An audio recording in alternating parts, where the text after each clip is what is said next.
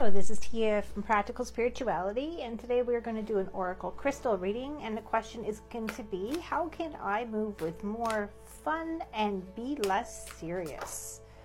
Oh, there's one card already. One more card, and then we'll move into the crystals. And it actually looks like we have three cards here. So we'll just take all three cards, put them aside, and grab three crystals with my eyes closed. I have one, two, and three. Okay, let's interpret this. So the cards that we have is a date palm and a blue calcite, a yew tree and an emerald, and a linden and a mookaite. So the first uh, two is the date palm and the blue calcite. The date palm uh, card is about your power. And what this indicates is grace. When we move with our personal power, we are moving from a state of grace and dignity. So this card is about simple elegance, about just allowing things to be graceful, even when we're under great pressure that we can still move with our power intact and not necessarily struggle. So, the advice to do this is the blue calcite, which is about not pushing your own agenda, but it's about remembering to pause and to move from a place of non reactivity. It's about making space for stillness so that you can move with grace.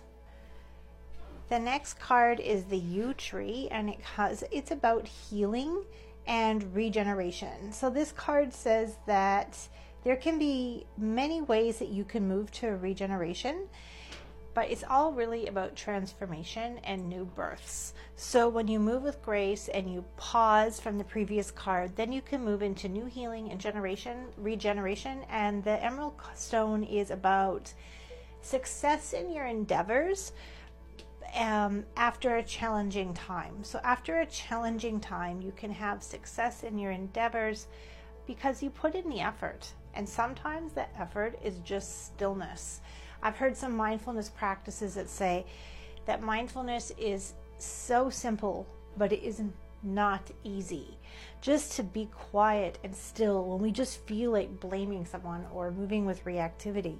So the next card is, and the last card is a linden tree. And this card is about finding your healing in peace.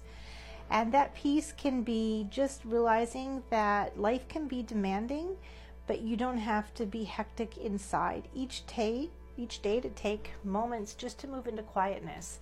And this is how you can move into your mookaite stone, which is about new births in your life, bringing forth new endeavors and new ideas into manifestation and fruition. But in order to find that new birth, you need to be able to go into the stillness within. And from this place, you can move with lightness and joy because you will have more perspective instead of overthinking and moving with reactivity and how joyful it is when we have new births and new things that we can play with in life. Not taking things so seriously, making ourselves busy and worrying.